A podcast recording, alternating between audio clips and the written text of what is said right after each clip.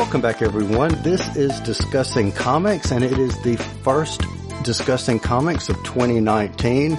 And considering the fact last year, first episode of 2018, first episode of Discussing Comics was the most anticipated movies of 2018, it just kind of felt right for the first episode of 2019 to be the most anticipated movies of 2019. And who makes that list? None other than Sergio from Reality Breach. Sergio, welcome back. Hi. Happy New Year. How are you? It's good to be back. I'm doing great. Looking forward to a lot of great movies this year. Me too. But you know what? I realized something that I did very badly wrong in 2018. You want to know what that was? Let me guess. What movie did you go to that was a nightmare? No, actually didn't have anything to do with a movie. You were only on one episode last year. That's what I did wrong. Wow. Oh, well, that's okay. Like so, I'm much more a movie guy than I am a comics guy. So it makes sense. Yeah, but it doesn't really, because I'll tell you why. Because there are so many freaking movies that are all about comic books. So we're going to correct that for 2019. How about that? Okay, I'm going to hold you to that. All right, good deal. Please do. And please follow up with me and make sure that the old man doesn't forget about it. So, well, according to my list here, we're going to have 13 chances. Yeah, and second chances, yeah. And I'm wondering if on 2020 we may still be talking about coming this year a couple of these movies. So for anyone listening, I'm not doing a spoiler warning tonight. And the reason for it is I'm going to tell you exactly where you need to go to find this list, and you can read about it along while you're listening to this podcast. Go to realitybreach.com and check out the written version of this podcast, where you can check out all the movies, as many trailers that are currently available. You can check out the trailers too. So again, that is realitybreached.com. So if I remember correctly, and correct me if I'm wrong, Sergio, the way you do this list is you basically don't rank from the perspective of what you like the most. You take it from the perspective of what's coming out when. Am I right there? Yes, it is. It is a chronological list, starting with January and working its way to December. So as you can imagine, the movies that come out next December, we don't really have that many trailers for. But I just wanted to kind of give an overview of what the year looks like. Cool beans. So let me ask you a question for anyone that may be new to the podcast that does not know why you started this list. Tell me, what made you decide to come up with this list at the beginning of the year? Because you've been doing this for 3 or 4 years now, right? Yeah, this is year number three. So 3 years ago, what made you decide, hey, I'm going to make this list? Well, in a nutshell, Reality Breach kind of started as a video game podcast, but over the years, it kind of just morphed its way into covering just the general studies version of a nerd podcast, right? Right. And a lot of that we cover a lot of movies. We cover basically all of the MCU stuff. Anytime we watch an X-Men movie and have enough people who want to complain about it, we cover that. So it just made sense to me to not only map out our podcast schedule, but also map out what we're looking forward to. You know, here's what we're looking at. Watch it so you can be abreast of what we're going to talk about. Cool beans. So the first one up, we've only got one that is on the list from January. The first one up on the 18th of 2019, Glass. How did it make the list? It made the list because of Split. I don't know. How familiar with Split are you? Okay, well, I will tell you this from watching the trailer. I watched Unbreakable back in the day, and okay. I remember thinking it was good.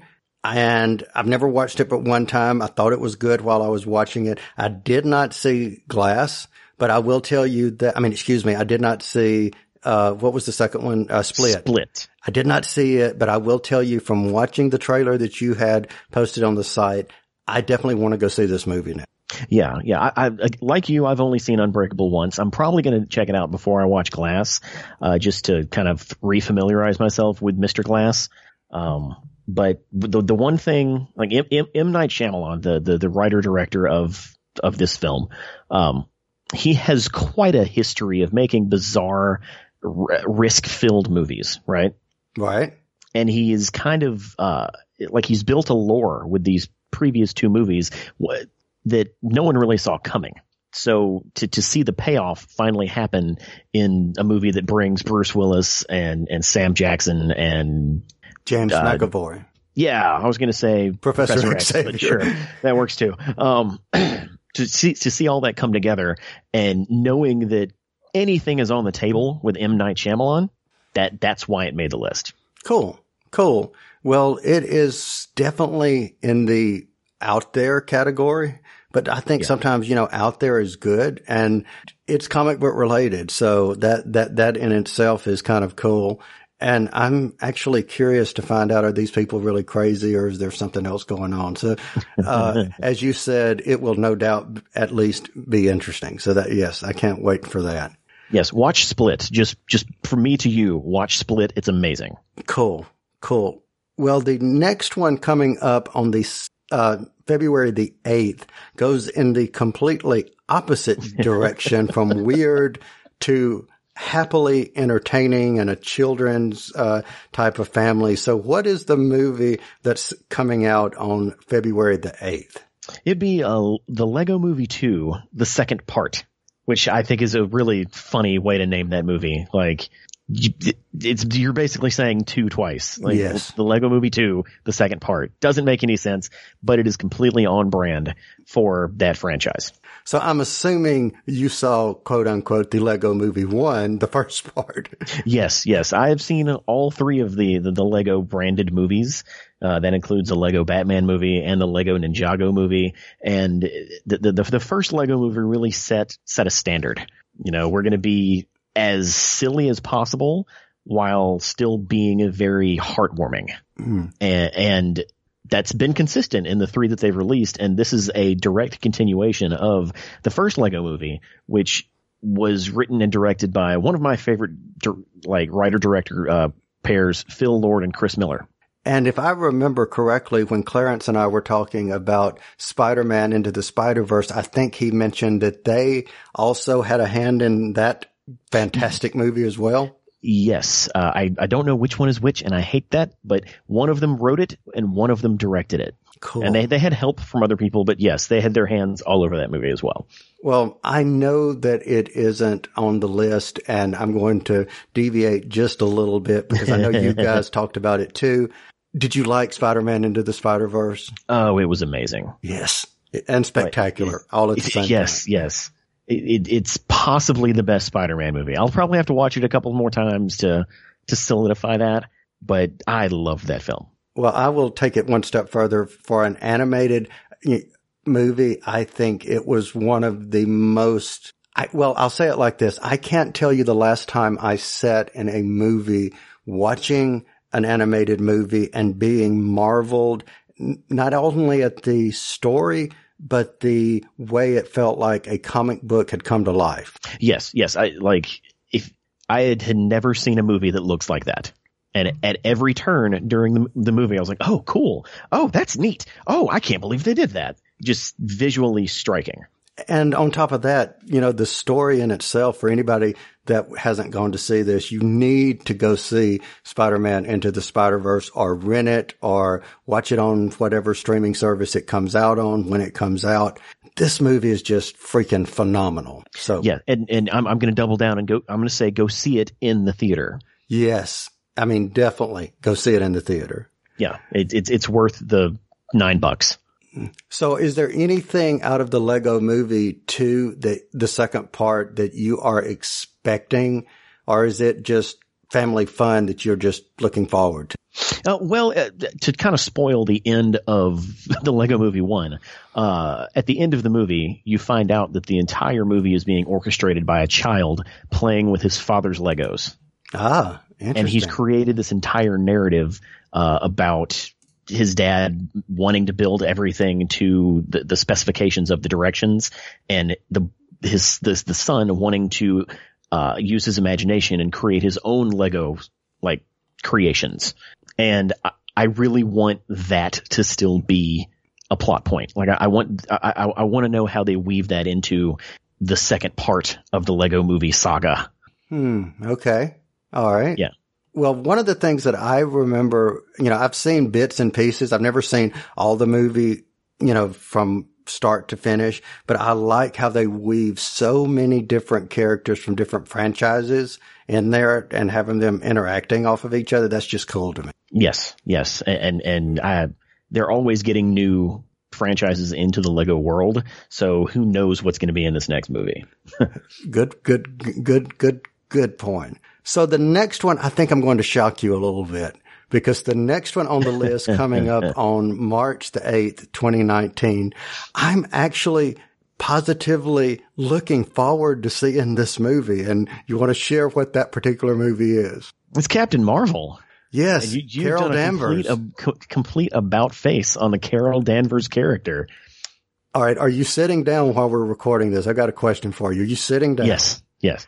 Yesterday, I bought Captain Marvel, the new Captain Marvel #1, and was actually excited to read it. I haven't read it yet because I didn't have time to read last night, but having said that, I bought a Captain Marvel comic book yesterday. And it didn't burn your hand? It did not burn my hand, no. I mean, and I was actually, I promise you, I'm actually excited to read it.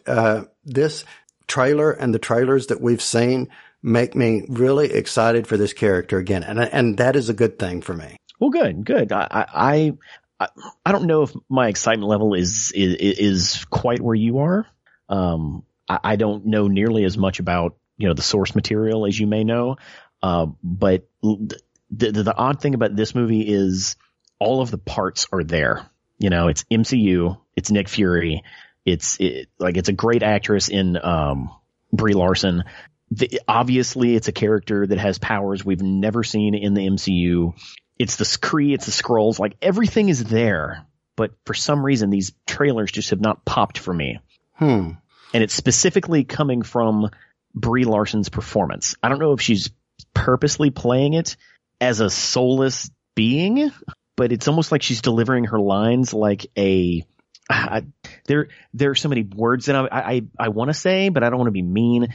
I'm just not convinced yet, is what I'm saying. Okay. She hasn't convinced me that she is Captain Marvel yet, and hopefully she does. Okay. So let me say this, and this is sort of spoiler speculation.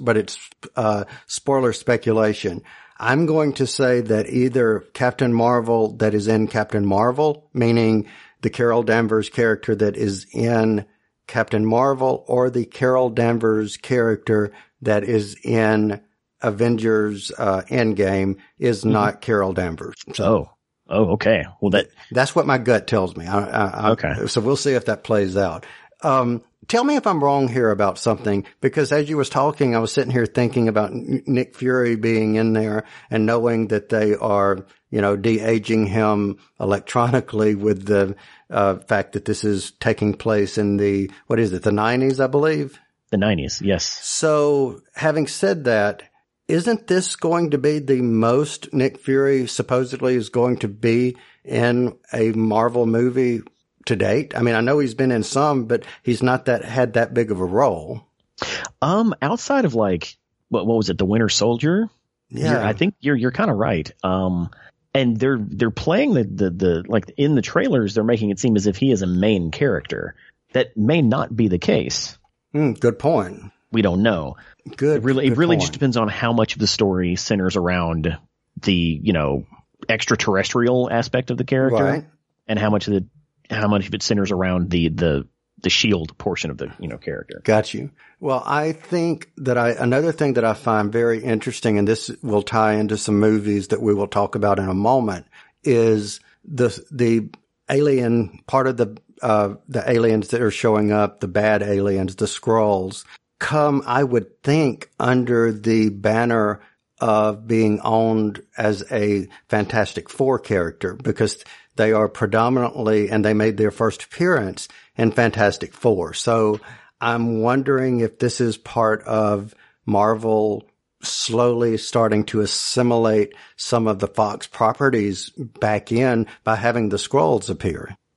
That would be a great assumption like that. I would jump to that as well. But knowing that this movie's probably been in development for about 4 years, it was, you know, it's probably started development before that. I would probably lump this into more of a Scarlet Witch Quicksilver situation where the Skrulls have cross-populated themselves in comic history so much that Disney is comfortable saying, no, we're using the Skrulls and this is why. Yes. And their lawyers all got in a room and said, yeah, that's a good idea. Yes.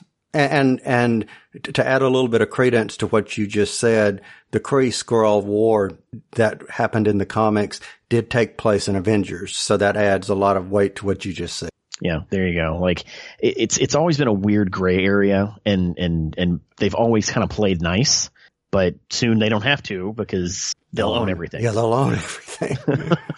So coming up right after, actually April's going to be a busy month because we've got 3 coming up in April. So first up on the 5th of April, 2019, what movie is that? Marvel. Is Captain Marvel. I was hoping you were going to say that. Shazam. Shazam, the other Captain Marvel. What you think? About them both being out within a month of each other? Well, that is, yeah. Yeah, so like, sure. What do you think about that? That's just bizarre to me. Like, I watched a really cool Discussing Comics, or not, was it a video or was it a podcast? You guys covered what the difference is. Yes, we did that. Actually, it's a comic. I mean, it's a video as well as a episode. I put those 2 videos together, the audio into an episode. So they're actually both. Yeah. That's why I was confused. But yes. So like the fact that they both were named the same and drifted apart and now they're 2 different characters and blah, blah, blah, blah, blah. And they were always 2 different characters. It's weird that they have movies coming out within a month of each other. That's weird just across the board. Yes. Regardless, Shazam is obviously a very different character. Oh, yeah. And I, not being a comic book reader, if I were to describe Shazam based on what I see in the trailer, I would say it is Superman if he was a boy. Bingo. Like Superman if he was a child who could magically become a man. Bingo. And not Superboy that is Superboy that doesn't, you know, have the complete powers of Superman. This is 14-year-old Sergio now becoming a full-blown 30-year-old Sergio with superpowers. Yeah. But still being a 14-year-old kid. Exactly. That's weird. Yeah, but it is. But you know what? The trailer makes this seem as if they are playing up that is weird. Yep. It looks like it's going to be a comedy. Zachary Levi is pretty good at comedy. DC has a very spotty track record, but this seems fun in a way that they've never done before. Agreed. At least in film. I think the last time they tried to do fun was when Deadpool played Green Lantern, and that movie just didn't kind of go over. But I do think he tried to have fun as Hal Jordan. But I just think the premise of Shazam, if they're playing up the fun aspect, makes for a lot of awkwardly funny moments. Right. And they've already shown a few of them in the trailer. Now, here's what I hope. I hope that the trailer you're just talking about isn't all the funny moments. If it is, then that's not good. True. But I don't know. If they weren't making a funny movie, they would have cast someone different. Good point. And you know what? I think the audience for this movie is not people our age. I mean, it is, you know, ultimately, but I think they are targeting the 14, 15, 16, 17-year-old mainly guys that are going to be like, oh, dude, this is so cool. Yeah. And this is basically DC seeing that Ant-Man worked. Yes. You know, you take a C-level character and do something odd in the movie that is different from any of the other movies you're doing. And this could be a huge hit for them. Agreed. If it hits the right audience, this could blow up. Agreed. And maybe that was a good marketing thing. You know, we were talking about, or you mentioned the 2 of them coming out so closely. The fact that you and I are talking about Shazam and Captain Marvel being called the same thing for so many years, the fact that we're having that conversation they're marketing this movie in some ways off of Captain Marvel from Marvel. Oh, yes, yes. And as it gets closer to the release of the movie, I really hope there's a Captain Marvel joke in it. There's got to be something. Mm. Oh, absolutely. Absolutely. Or, you know, even let's go back even further. Let's talk about, you know, make some kind of in joke about, oh, well, you know, Superman tried to sue me for copyright infringement or something like that. Something. Just to be funny. So this next one on the list, I have a question about because I remember watching some of one of the older movies, but I don't really remember much about him. I know it's a comic character. I get it. Mm-hmm. And I know that, but tell us about the movie coming out 4/12/2019. Hellboy. It's okay. The original Hellboy movies, the one starring Ron Perlman, in the aughts, you know, and was it 2005 and 2009? I think is when they came out. I think somewhere so. Around there. Yes. Those movies were doing things with comic book movies that other movies were not. They were very tongue-in-cheek. They understood how silly the source material was, but they still were very self-serious. They were able to walk a tightrope and get to their goal without throwing the character under the bus or throwing the story under the bus. I hold a deep respect for those first two Hellboy movies just because they got to where comic book movies are today much faster. And this new one, I don't know if it's going to get it. I want it to. David Harbour looks the part. He's really good on Stranger Things. Again, the pieces are there, but I'm very worried. This, like, it's a reboot. There's no need for it to be a reboot. It's I don't know. This one has me more anxious than anything. So do you think this is in some ways possibly suffering from or could suffer from too many Spider-Men in too little time? I don't know. Because it has been about 10 years since the last Hellboy movie. So it's not like we're being, a couple of years overrun. Later. Yeah. Overrun with Hellboy stuff. It's just when the Golden Army was over, at the end of the Golden Army, I was like, where does this story go next? I was so excited. Where are they going with this? And just to hear that it's like, hey, we recast Hellboy and now we're starting over. Like, I'm less excited about that than I was at the end of the Golden Army. Got you. So if I'm hearing you correctly, the trepidation is coming more from it's been recast. The main character is more of why are you starting over? Why aren't you continuing? Right. Because let's go back to the very first one on your list. I mean, that one was what, in 2000? So that was 19 years ago. It was. And so you're still continuing something that started in that with the same actors, actually. So, yeah, I definitely see where you're coming from there. Yeah. It could be an amazing movie. Who knows? You know? But I'm almost nervous to see what they've learned from comic book movies since then and see how they ruin Hellboy because of it. Yeah, good point. Because those first two movies are so good. They're so good. You know, as you know, I'm sitting here thinking I've seen bits and pieces of one of the Hellboy movies, and I've read probably half a comic of Hellboy that, you know, he never, for some reason, I think it was the artwork, honestly, in the comics that I never could wrap my head around.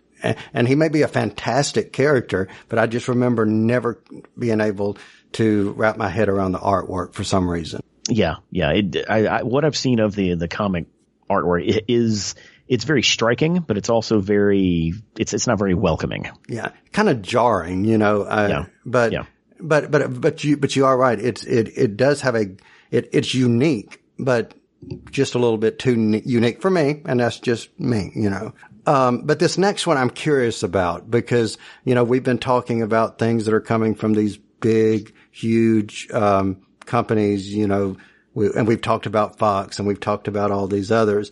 This one is just a little company that started as a movie company about maybe 9-10 years ago.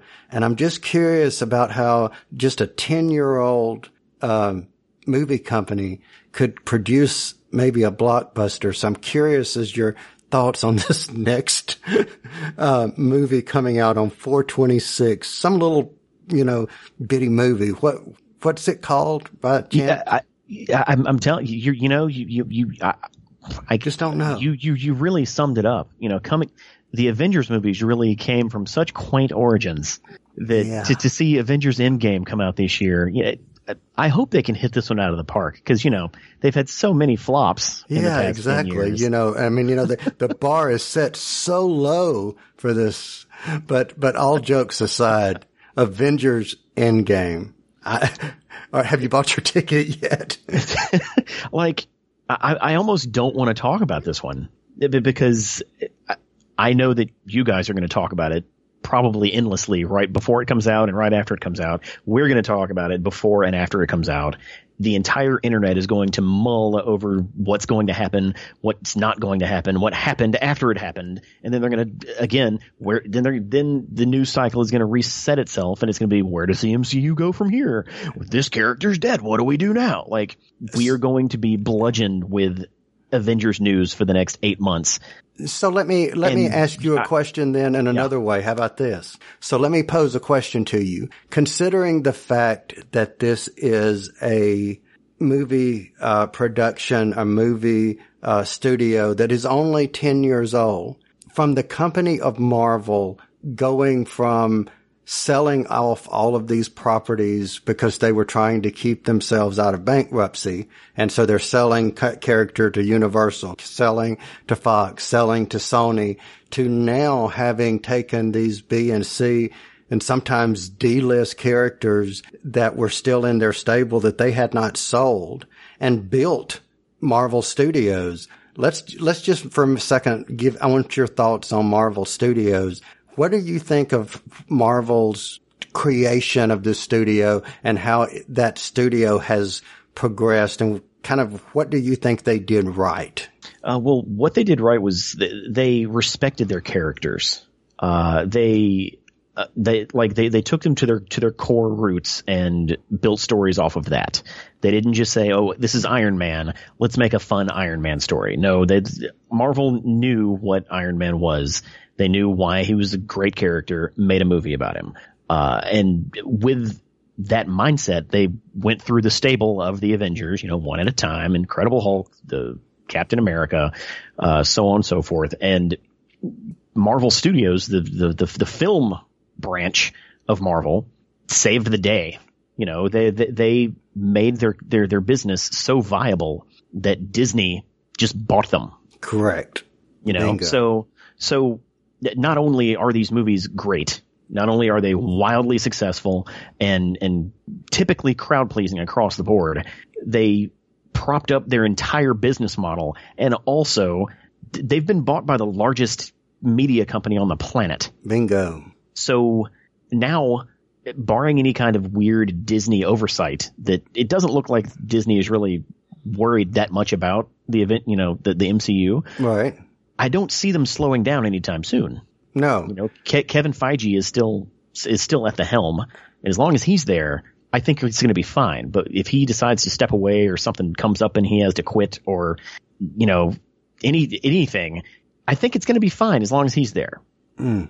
So I'm going to make and still this is sticking, not talking about the movies, but sticking to the, actual Marvel Studios itself.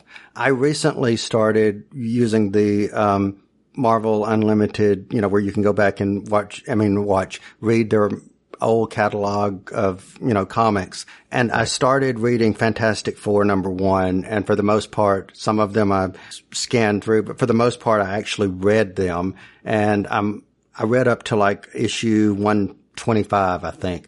And having said that, there were several times while I was reading that I'm picturing in my head, wow, they built the Marvel Cinematic Universe in the same fashion as they built the original Marvel Comics universe back in the 60s. Yes. And that, to me, they took that same thing that worked in the printed page and just took it to the movies and made it work again. And little things like, you see Phil Coulson in each of those movies. there was an issue of Fantastic Four where they needed a lawyer, and guess who their lawyer was? Matt Murdock. Of course. You know, but little bitty things like that that just weaved the characters in and out of each other's story, and that's what they did in the movie. So kudos to Marvel. You started something, you had a good end game in sight, and now we got a movie coming out called Endgame. So there you go.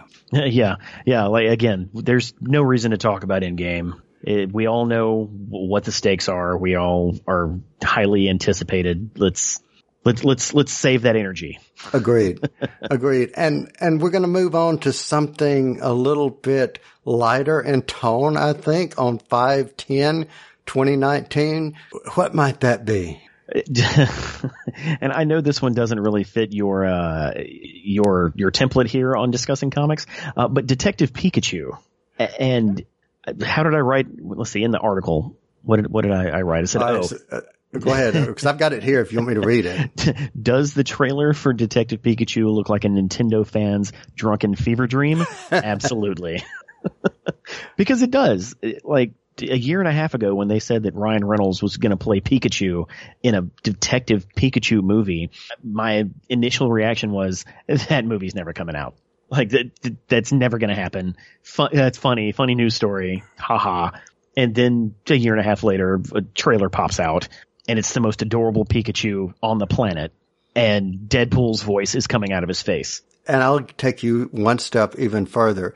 This trailer was before Aquaman, and I watched that trailer and was like, I wouldn't mind seeing that movie. Yeah, like, just seeing the Pokemon in, like, real world scenarios is so jarring, but so funny that I think it might actually work. Yeah, and it's Ryan Reynolds.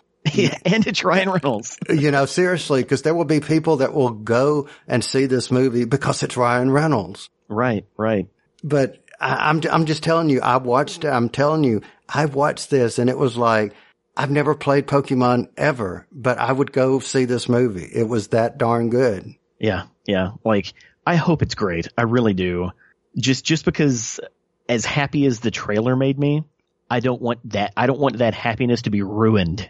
Agreed. So I don't know. I'm looking forward to it. Again, not a comic thing, but there are also some more non-comic things coming up later, but we'll get to those. But you know what? I guarantee you, if they're not comics, there's got to be some kind of manga, Pikachu, something. So he's in written format in some way. You're right.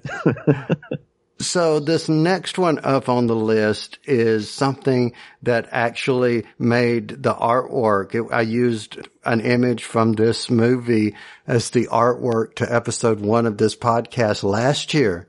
And I just don't know what to say about it for coming out 6/7/2019. So what is coming out 6/7/2019? Okay. Well, Dark Phoenix is supposed to come out on 6/7/2019. And it was supposed to come out, last year sometime? Yep. It got pushed, and we even talked about it on the last episode that we did about this. And I'm done with it almost. Like, yes, I'm looking forward to it. Yes, I'm going to watch it. Yes, I'm going to complain about it, but I'm kind of done. So I've got two things to say about it. Number one, stay tuned for the most upcoming or most anticipated movies of 2020 when we will talk about Dark Phoenix is one thing. The other thing is what they really should have done was said, hey, subscribe to Disney Plus, and one of the first movies you will get is Dark Phoenix. Put it on your streaming thing after the deal goes through. I just don't think this was a good idea to put this in theaters. I just think it's going to flop. As opposed to what? Putting it on the new Disney streaming service as, a Disney streaming exclusive. You've got to get Disney Plus streaming service in order to see Dark Phoenix. There's a movie coming up a little later that I think would fit that a bit more. Dark Phoenix, he still has three of the most bankable movie stars in it. Good point. Right now. Like, you can't just sideline a Jennifer Lawrence movie. That doesn't make financial sense. Good point. And James McAvoy is in the first movie we talked about. So, and if that's a big hit, that goes further into what you just said. Yeah. And like Michael Fassbender, doesn't make direct to digital movies. Good point again. You know, the stars are a bit too big for Dark Phoenix to be either canceled or shoved under the rug. But by the time this comes out, Disney will own Fox. And so basically Disney got a free movie. Good point. So any money they make from it is just cash on top of whatever they're going to make eventually from the X-Men. I don't think it's going to be good. I haven't been a huge fan of the X-Men movies past three, outside of like Logan and the Wolverine, you know, but all these newer X-Men branded movies have been meh. Yeah, I would agree with you there. So, I will even go so far as to say I haven't been a fan since the second X-Men movie, because three was, to me, not a very good movie. We're not going to talk about X-Men 3. No. I'm a huge X-Men 3 apologist, but that's just me. I'm a weirdo.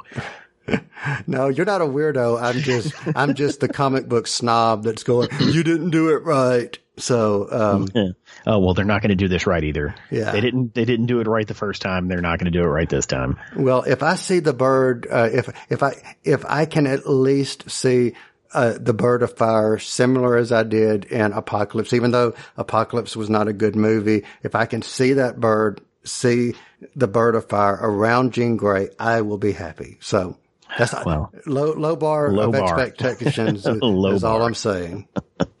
So curious about the next one coming out in June on the 14th. What do you think about that one? Tell everybody what that is. The next one on the list is Men in Black International, and I am stoked. The first Men in Black movie is probably in my top 10 of all time. Okay. It wasn't until like 2 years after I saw it that someone tapped me on the shoulder and said, you know, that's based on a comic book, right? Mm-hmm. And I was like, really? Cool. All right. Well, when's the second one coming out? Like, I didn't care. It was all about Will Smith and his Men in Black adventures, right? Gotcha. Well, okay. They made MIB 2 and 3, and both of them did not even come close to as good as the first one. Not even close. But the aesthetic, the whole like Men in Black operating in secret and erasing people's minds, and there being a hint of like creepy to it, a little bit of like a horror undertone, while also being hyper sci-fi. Like the aesthetic just drips off of the screen. So any opportunity to see that aesthetic back on screen is great. And with Chris Hemsworth and Tessa Thompson working together again, and because, you know, they were both in Thor Ragnarok, a wonderfully funny and entertaining movie, I'm hoping lightning can strike twice. You know, one of the things that I took away that I did not know about just seeing the trailer and just watching a little bit of it, you put in your article, and I'm going to read just a little bit of it. It says, rather than opting for a full reboot, Sony has created a spin-off story starring the agents in the UK branch of the MIB. This is probably a smart move, considering Sony would drop everything and reload the original continuity if Will Smith expressed interest in returning to his role of Jay.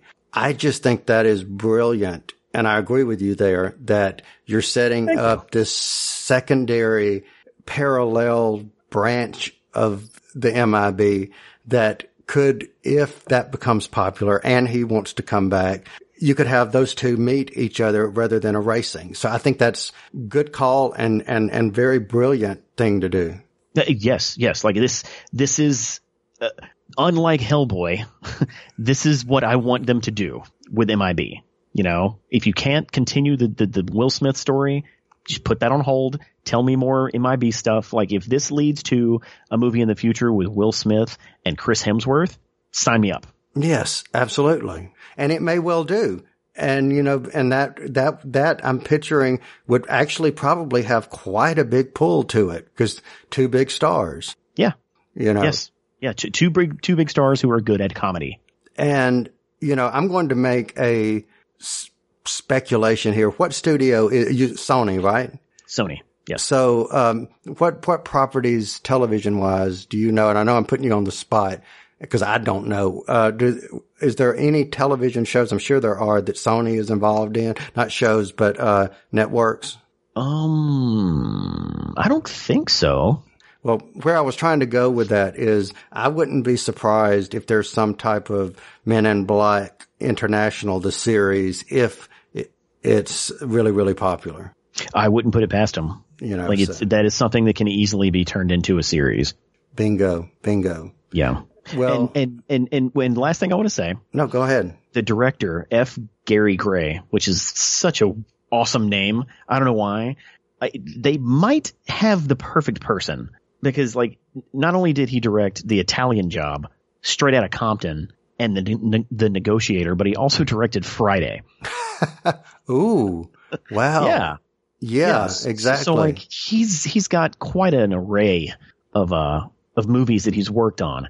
This might be what he needs to do. Like this might he might be who they need to hire. And he also his most recent movie is The Fate of the Furious, which holds like a spot in my heart in a way that you don't know, but we'll get to that in a bit. Yeah, it's coming up fairly soon, but you know, the next one's kind of, you know, far off, you know, on 7/5/2019. So what far off movie might be coming out on 7/5/2019? That is Spider-Man Far From Home. That's assuming he survives, you know, Avengers Endgame. Who knows? But we're not talking about that movie. Who knows? Who knows? You know, Peter Parker may not even be in this one. Yeah, it may be Peter Parker's clone, maybe. Right. It's Skrull Spidey. Yeah. Yeah, I wish Clarence was here. He would know the name of Peter Parker's clone because it is like it's Ben Reilly, right? Ben Reilly, yes. Yeah. This is Ben Reilly. This is not Peter Parker in Spider-Man Far From Home. So I don't know. Like this is the first one that we don't have a trailer for. Yeah. Which is going to be weird. I don't know how they market a Spider-Man movie that's supposed to come out 3 months after Avengers Endgame. Like you can't really start your marketing until after Endgame comes out. Maybe.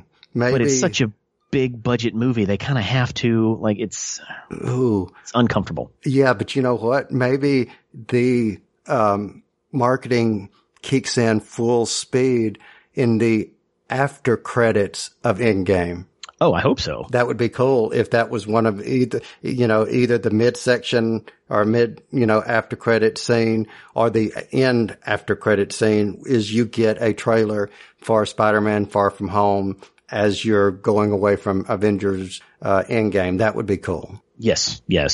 And I think it says a lot that we have not said anything about the movie yet.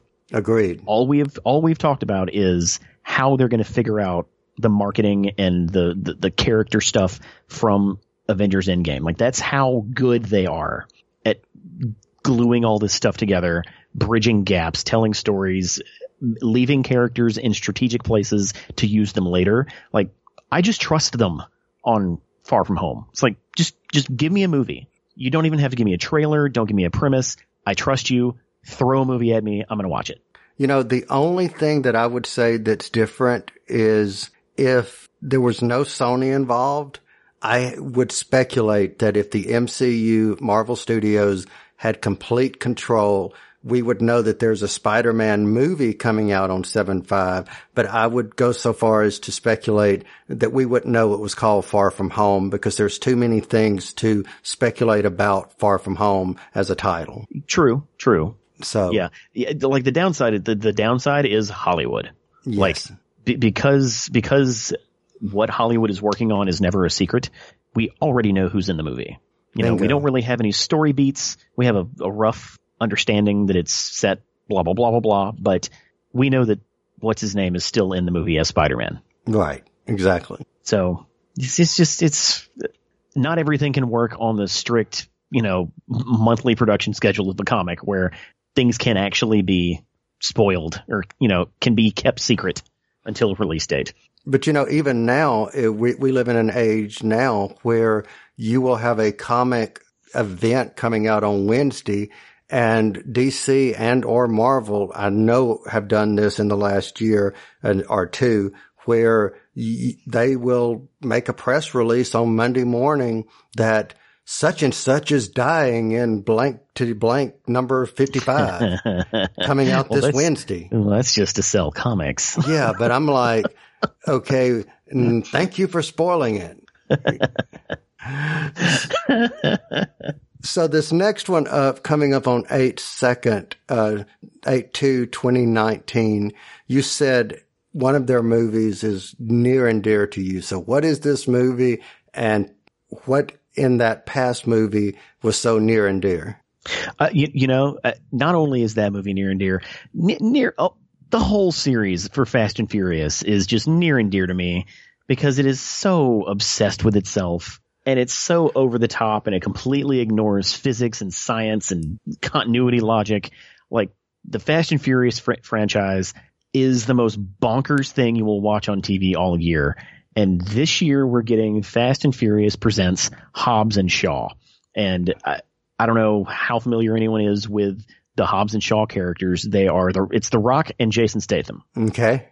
They are basically side characters in the main continuity of Fast and Furious, and they've kind of weaved themselves into the most recent 2 or 3 movies as kind of a good guy and a bad guy. Like, The Rock plays a cop, and Jason Statham plays like a crook, but in Fate of the Furious, they end up having to work together, and they end up saving Vin Diesel's child. And suddenly, even though Jason Statham's character murdered one of Dominic Toretto is the character's name, murdered what is that actor's name again? Vin Diesel. Yeah, sorry. Okay. Yeah. Jason Statham's character murdered Vin Diesel's friend in a previous movie. It doesn't matter now because he saved his daughter. Like, there's so many unanswered questions coming out of that last movie, and this Hobbs and Shaw are like two great sides of the same coin. I can talk a very long time about the Fast and Furious, despite there not being enough story to justify it. Good. Okay. I just love these stupid movies, and us at Reality Breached have gotten a lot of mileage out of just talking up how dumb and great these movies are, that to leave it off this list, I would be doing me and my viewers a disservice, or listeners a disservice. Well, so here's my response to that. Sometimes, and I mean this, and you just said this, so I don't think you're going to take offense to this. So, and please don't. But sometimes mindless movies are what we need. Oh yes. Like, you're not going to get any type of deep, life-changing revelation from a Fast and Furious movie, but you're going to be really impressed when they blow stuff up. Yes. And again, sometimes blow stuff up and, mindless movies are what you need, Yes, yes. Because I will be honest, I've not seen all of them. I've seen bits and pieces. I'm a big Rock fan, so I've, definitely seen the ones and parts of that he's in. That being said, I've never not enjoyed what I was watching when I watched them. And it is the, full throttle, action, and it's that it is what it is, and they're very good at making what it is. Yes, and they know what they are. They don't try to pretend to be some deep. No, it's like, hey, you're here to see stuff explode. Sit down, strap in, because here we go. And I respect that. And on top of all of that, they had Wonder Woman before she was Wonder Woman. Yes. So any franchise that has Groot, that has Wonder Woman, and has The Rock, there's nothing I can say bad about it. Okay, nothing. I like how you did that. You're welcome, sir. Now, this next movie that has characters that I hold near and dear to my heart, that I have absolutely no intent. I may go see it, but I, at this moment, have no intent or desire to go see it. Coming out on 8/2/2019, which we also talked about last year. Yep. What might that be? The New Mutants. Yeah. What do you think this year? I was shocked when they moved it, just like I was shocked when they moved Dark Phoenix. But unlike Dark Phoenix, I think there could be a chance that this actually drops down to the Disney streaming service. Okay. Of the two, this one makes more sense. Yeah. And I don't even know if it is. I mean, it may be good. Don't get me wrong, because I went into Titans totally anticipating this is going to be a bomb, and watch Titans coming out of it saying one of the best, series that I've seen in, if not the best comic book series that I've seen, one of the best comic books. So I may go out, if I go see this movie, saying one of the best, but from what I've seen, taking characters I know and love, I just don't know what to say. That's all I can say. Yeah. Like, they're not shy about them. Like, they were upfront and said, this is a horror movie. Yeah. And I don't know anything about the New Mutants, but I think I know they're not a horror franchise. Am I safe saying that? You are very safe saying that. They are the original Junior X-Men Take-Two. The first spinoff X-Men team of the professor saying, oh, you guys have been superheroes for quite a while. You don't need a teacher anymore, but I still want to teach. Let me go find some new students. Yeah. That's the New Mutants. It's like Saved by the Bell, the new class. Bingo. Exactly. Okay. All right. Not the horror, Saved by the Bell, Sabrina the Teenage Witch Take Two or whatever. Sabrina the Teenage New Mutants. Yes, exactly. But no, some of my favorite characters, actually one of my favorite characters is, the blonde that is in the, trailer that's actually, I think the image of the trailer that's screaming. And I guess, since she was a demon sorceress, maybe it's a little bit more horror than I give it credit for, but still not, excited about this one. But this next one, I'm curious to see if you're excited for. 10-4, 2019. 10-4, 20. No. The movie is Joker. Yeah. So what do you think? I don't even know why this is a thing. Like, why? Like, is the Joker character so popular that people actually want an origin story? Like, was that on anyone's Christmas checklist? I got you one even better. I don't even know the origin of the Joker from the comics. Why aren't you trying to tell it in the movies? Yeah, like I thought the allure of the character was that he didn't have an origin. Right, exactly. He just kind of appeared out of nowhere to pester Batman. Yep. I mean, and for that matter, if you're a comic book fan and you've been reading DC for any amount of time, Joker's origin has changed. As with every pretty much crisis that we've had a new Joker origin. So I just don't know how a Joker per se movie could work. A Joker and Harley movie?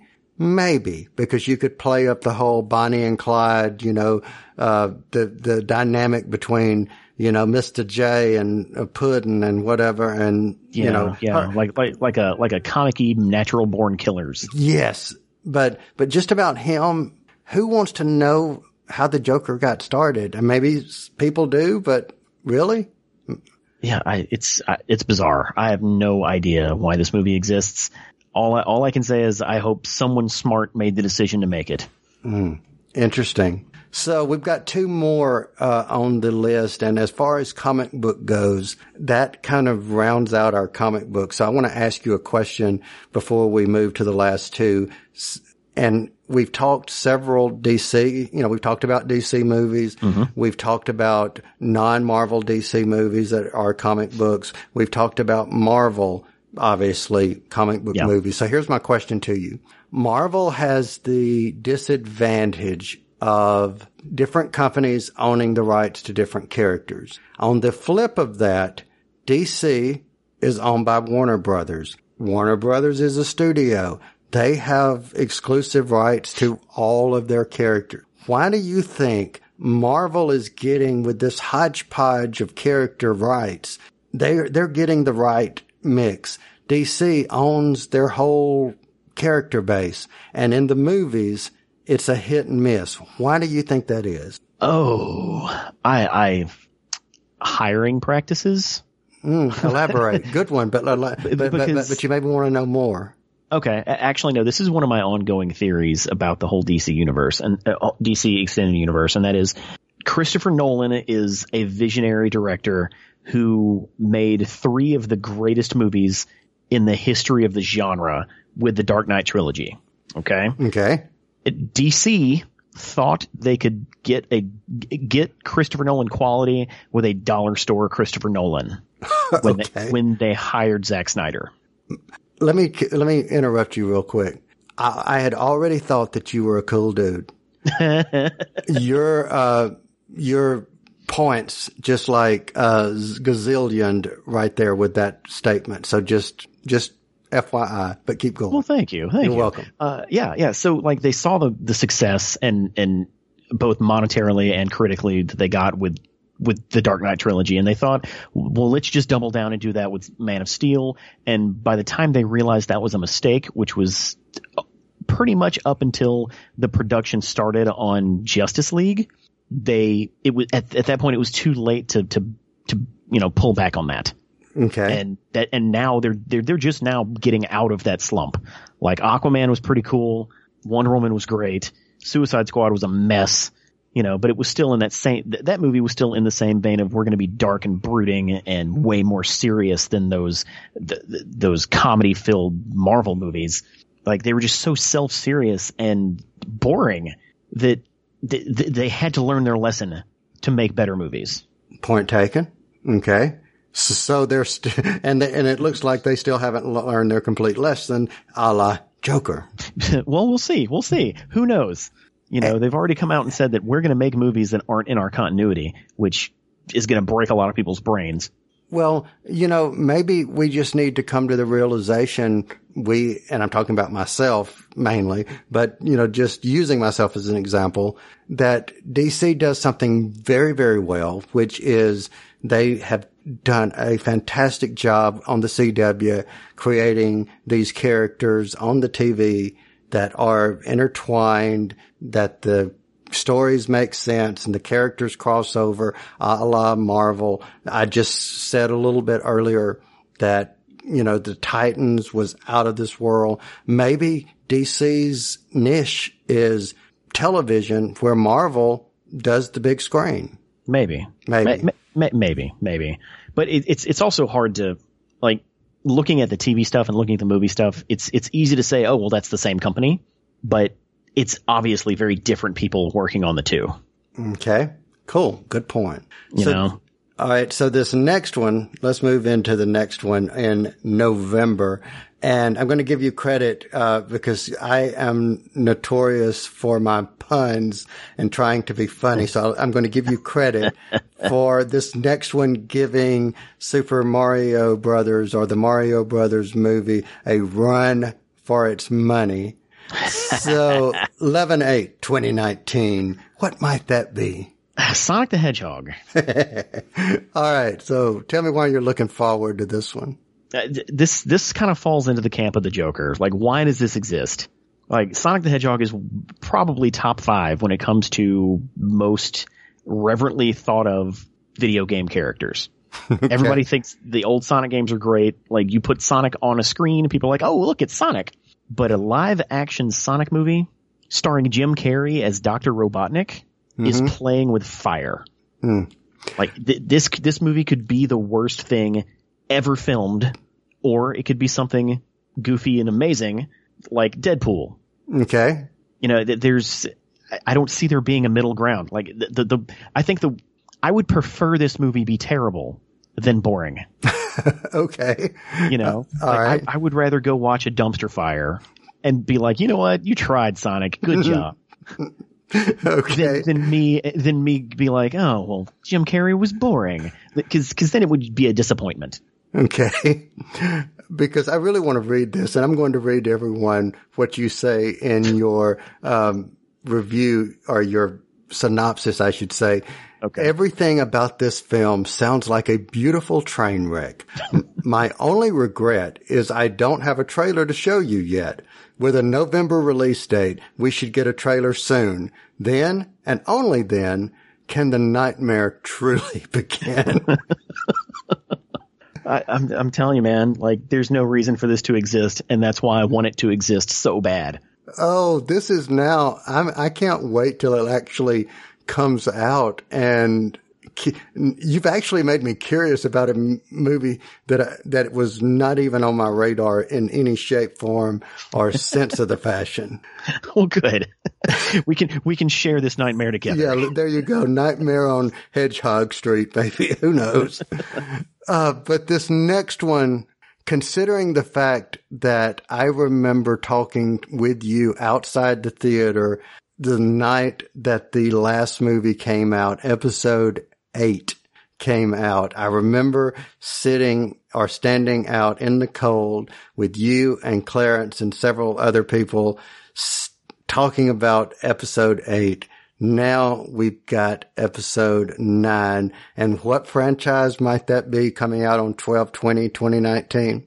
Star Wars. So what are you thinking? I don't know. Like, personally speaking, I don't know if they're still making Star Wars movies for me, because The Last Jedi rubbed me the wrong way in several different places. Not like physically, but you know what I'm talking about.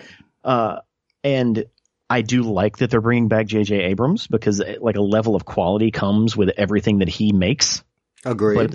But at the same time, the last Star Wars movie he made was so safe that upon second viewing, it was almost like you were chewing an old piece of gum. It's like, oh, okay. All right. You know, this sounds real gross, but you put the gum back in your mouth. The flavor's never as good as it was the first time you put it in there. Okay. So like, if he makes another movie that is very safe and very similar to old Star Wars movies, I don't know if it will have the same effect. You know, The Last Jedi, I did not like a lot of it, but it did some really like gutsy things with the Star Wars like franchise. Mm-hmm. So I respect what it did, but can still objectively not like it. I would rather respect a movie that I don't like than like a movie I don't respect. Okay, I'm with you. And that's my only fear, is that I'm going to like it but not respect it, because it leans so heavily on, remember berries. Like, remember that? Remember this guy? Lando's in this one, remember? Like, I really hope – I want it to be really good. So I'm sitting here thinking, you know, I've seen it twice. And watching it in the movies – I was so caught up, and I think I've mentioned this to you before. I was so caught up in this sense of me being the little kid going and seeing, you know, Empire Strikes Back, even though I don't quite remember it quite well, I even remember watching at home the notorious Star Wars Thanksgiving or Christmas special or whatever that aired on TV one time. You know, I'm that old that I can actually remember that.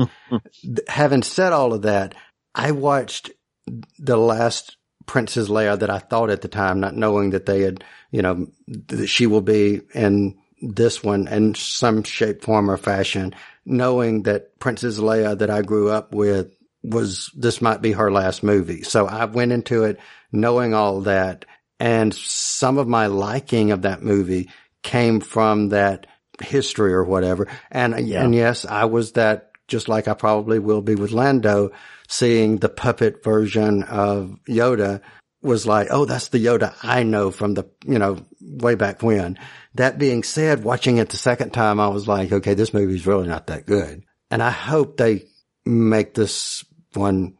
Don't just disregard everything that one was, because I think that would be a slap in the face to all fans just to completely disregard it.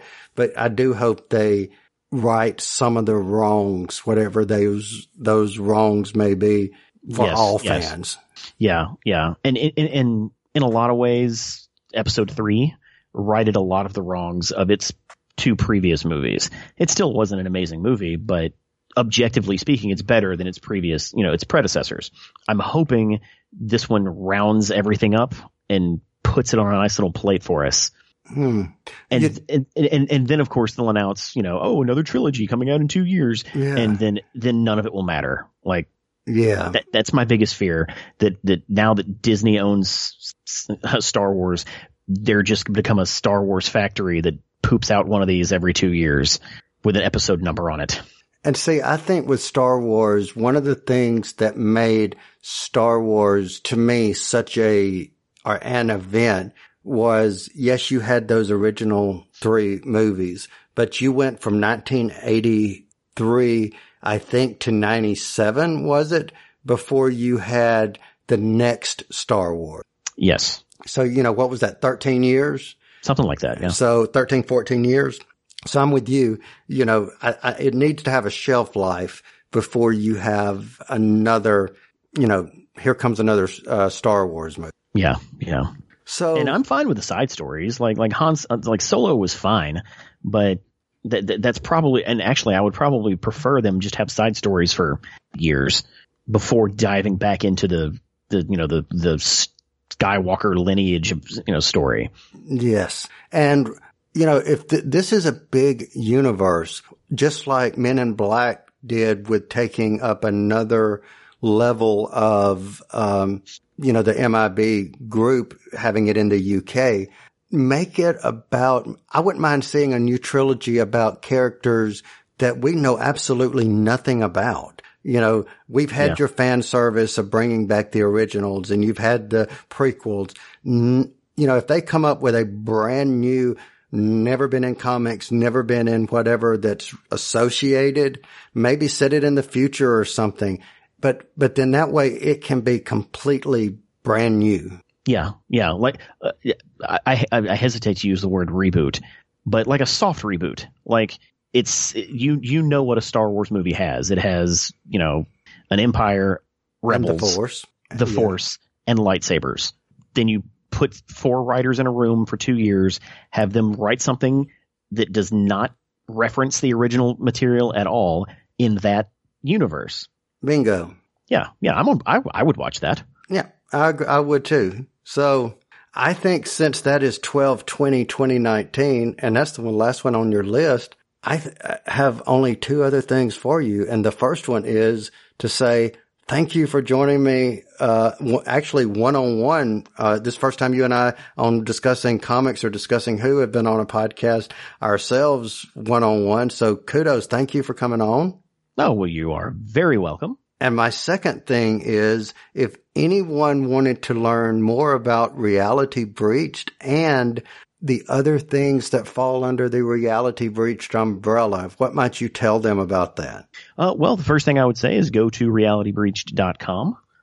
There you'll find all of our podcasts, all the ones that are Reality Breached, the podcast, but we also have some spinoffs. One is The Black Pocket, starring one of our contributors, Robert Morris. We've got local spotlights. So if you're in the Jackson, Mississippi area, we do a lot of local coverage of, you know, businesses and people of note. And we just launched a brand new podcast called Shellheads. It's very much in the vein of a discussing podcast where we just talk about Ninja Turtles. Cool. All of that is at realitybreach.com, or you can check us out on Twitter and Facebook. We dabble on YouTube some, but it's mainly Facebook, Twitter, and realitybreach.com. Good deal. And for anyone listening, you can find all of those links in the show notes on this particular episode. So again, Sergio, thank you for joining. And for anyone listening, you know, you can check us out and all the shows under the Discussing Network banner. You can find us at discussingnetwork.com. So you've made me excited for some of these movies. Thank you again. You're welcome. And for anyone listening, thank you for joining us, and we will be back next time. You've been listening to the Discussing Network. Find out more at discussingnetwork.com.